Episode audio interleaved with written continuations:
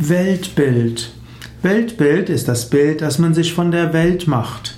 Als Weltbild kann man verschiedene, Verschiedenes ansehen. Zum Beispiel hat man früher davon gesprochen, die Welt ist eine Scheibe. Das war das Weltbild.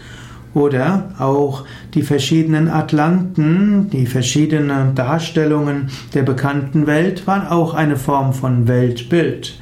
Auch eine Weltanschauung, die Art und Weise, wie man Welt, Mensch, Gott sieht, wird auch als Weltbild bezeichnet. Man kann Weltbild auch übersetzen als Darshana, D-A-R-S-H-A-N-A, was auch als Philosophiesystem und Weltanschauung angesehen wird.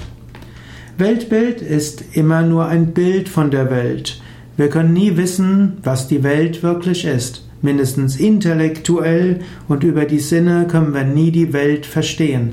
Wir können uns ein Bild von der Welt machen.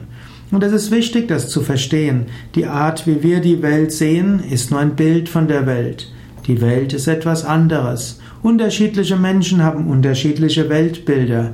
Und jedes hat seine Berechtigung. In dem Maße, wie das Bild von der Welt uns hilft, uns in der Welt zurechtzufinden und uns zu entwickeln, ein zufriedenstellendes Leben zu führen, mitfühlend zu sein, liebevoll mit anderen Menschen umzugehen, haben wir ein adäquates Weltbild.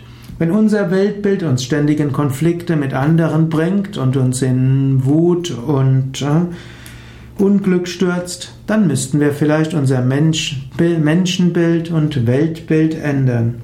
Und wenn wir Gott als strafend erleben, sollten wir vielleicht unser Gottesbild ändern. Yogis sagen, es ist möglich, die Ebene des Weltbildes irgendwann zu transzendieren, dorthin zu gehen, was jenseits aller Bilder und Verstehen und Worte ist, und dann kommen wir zur höchsten Verwirklichung.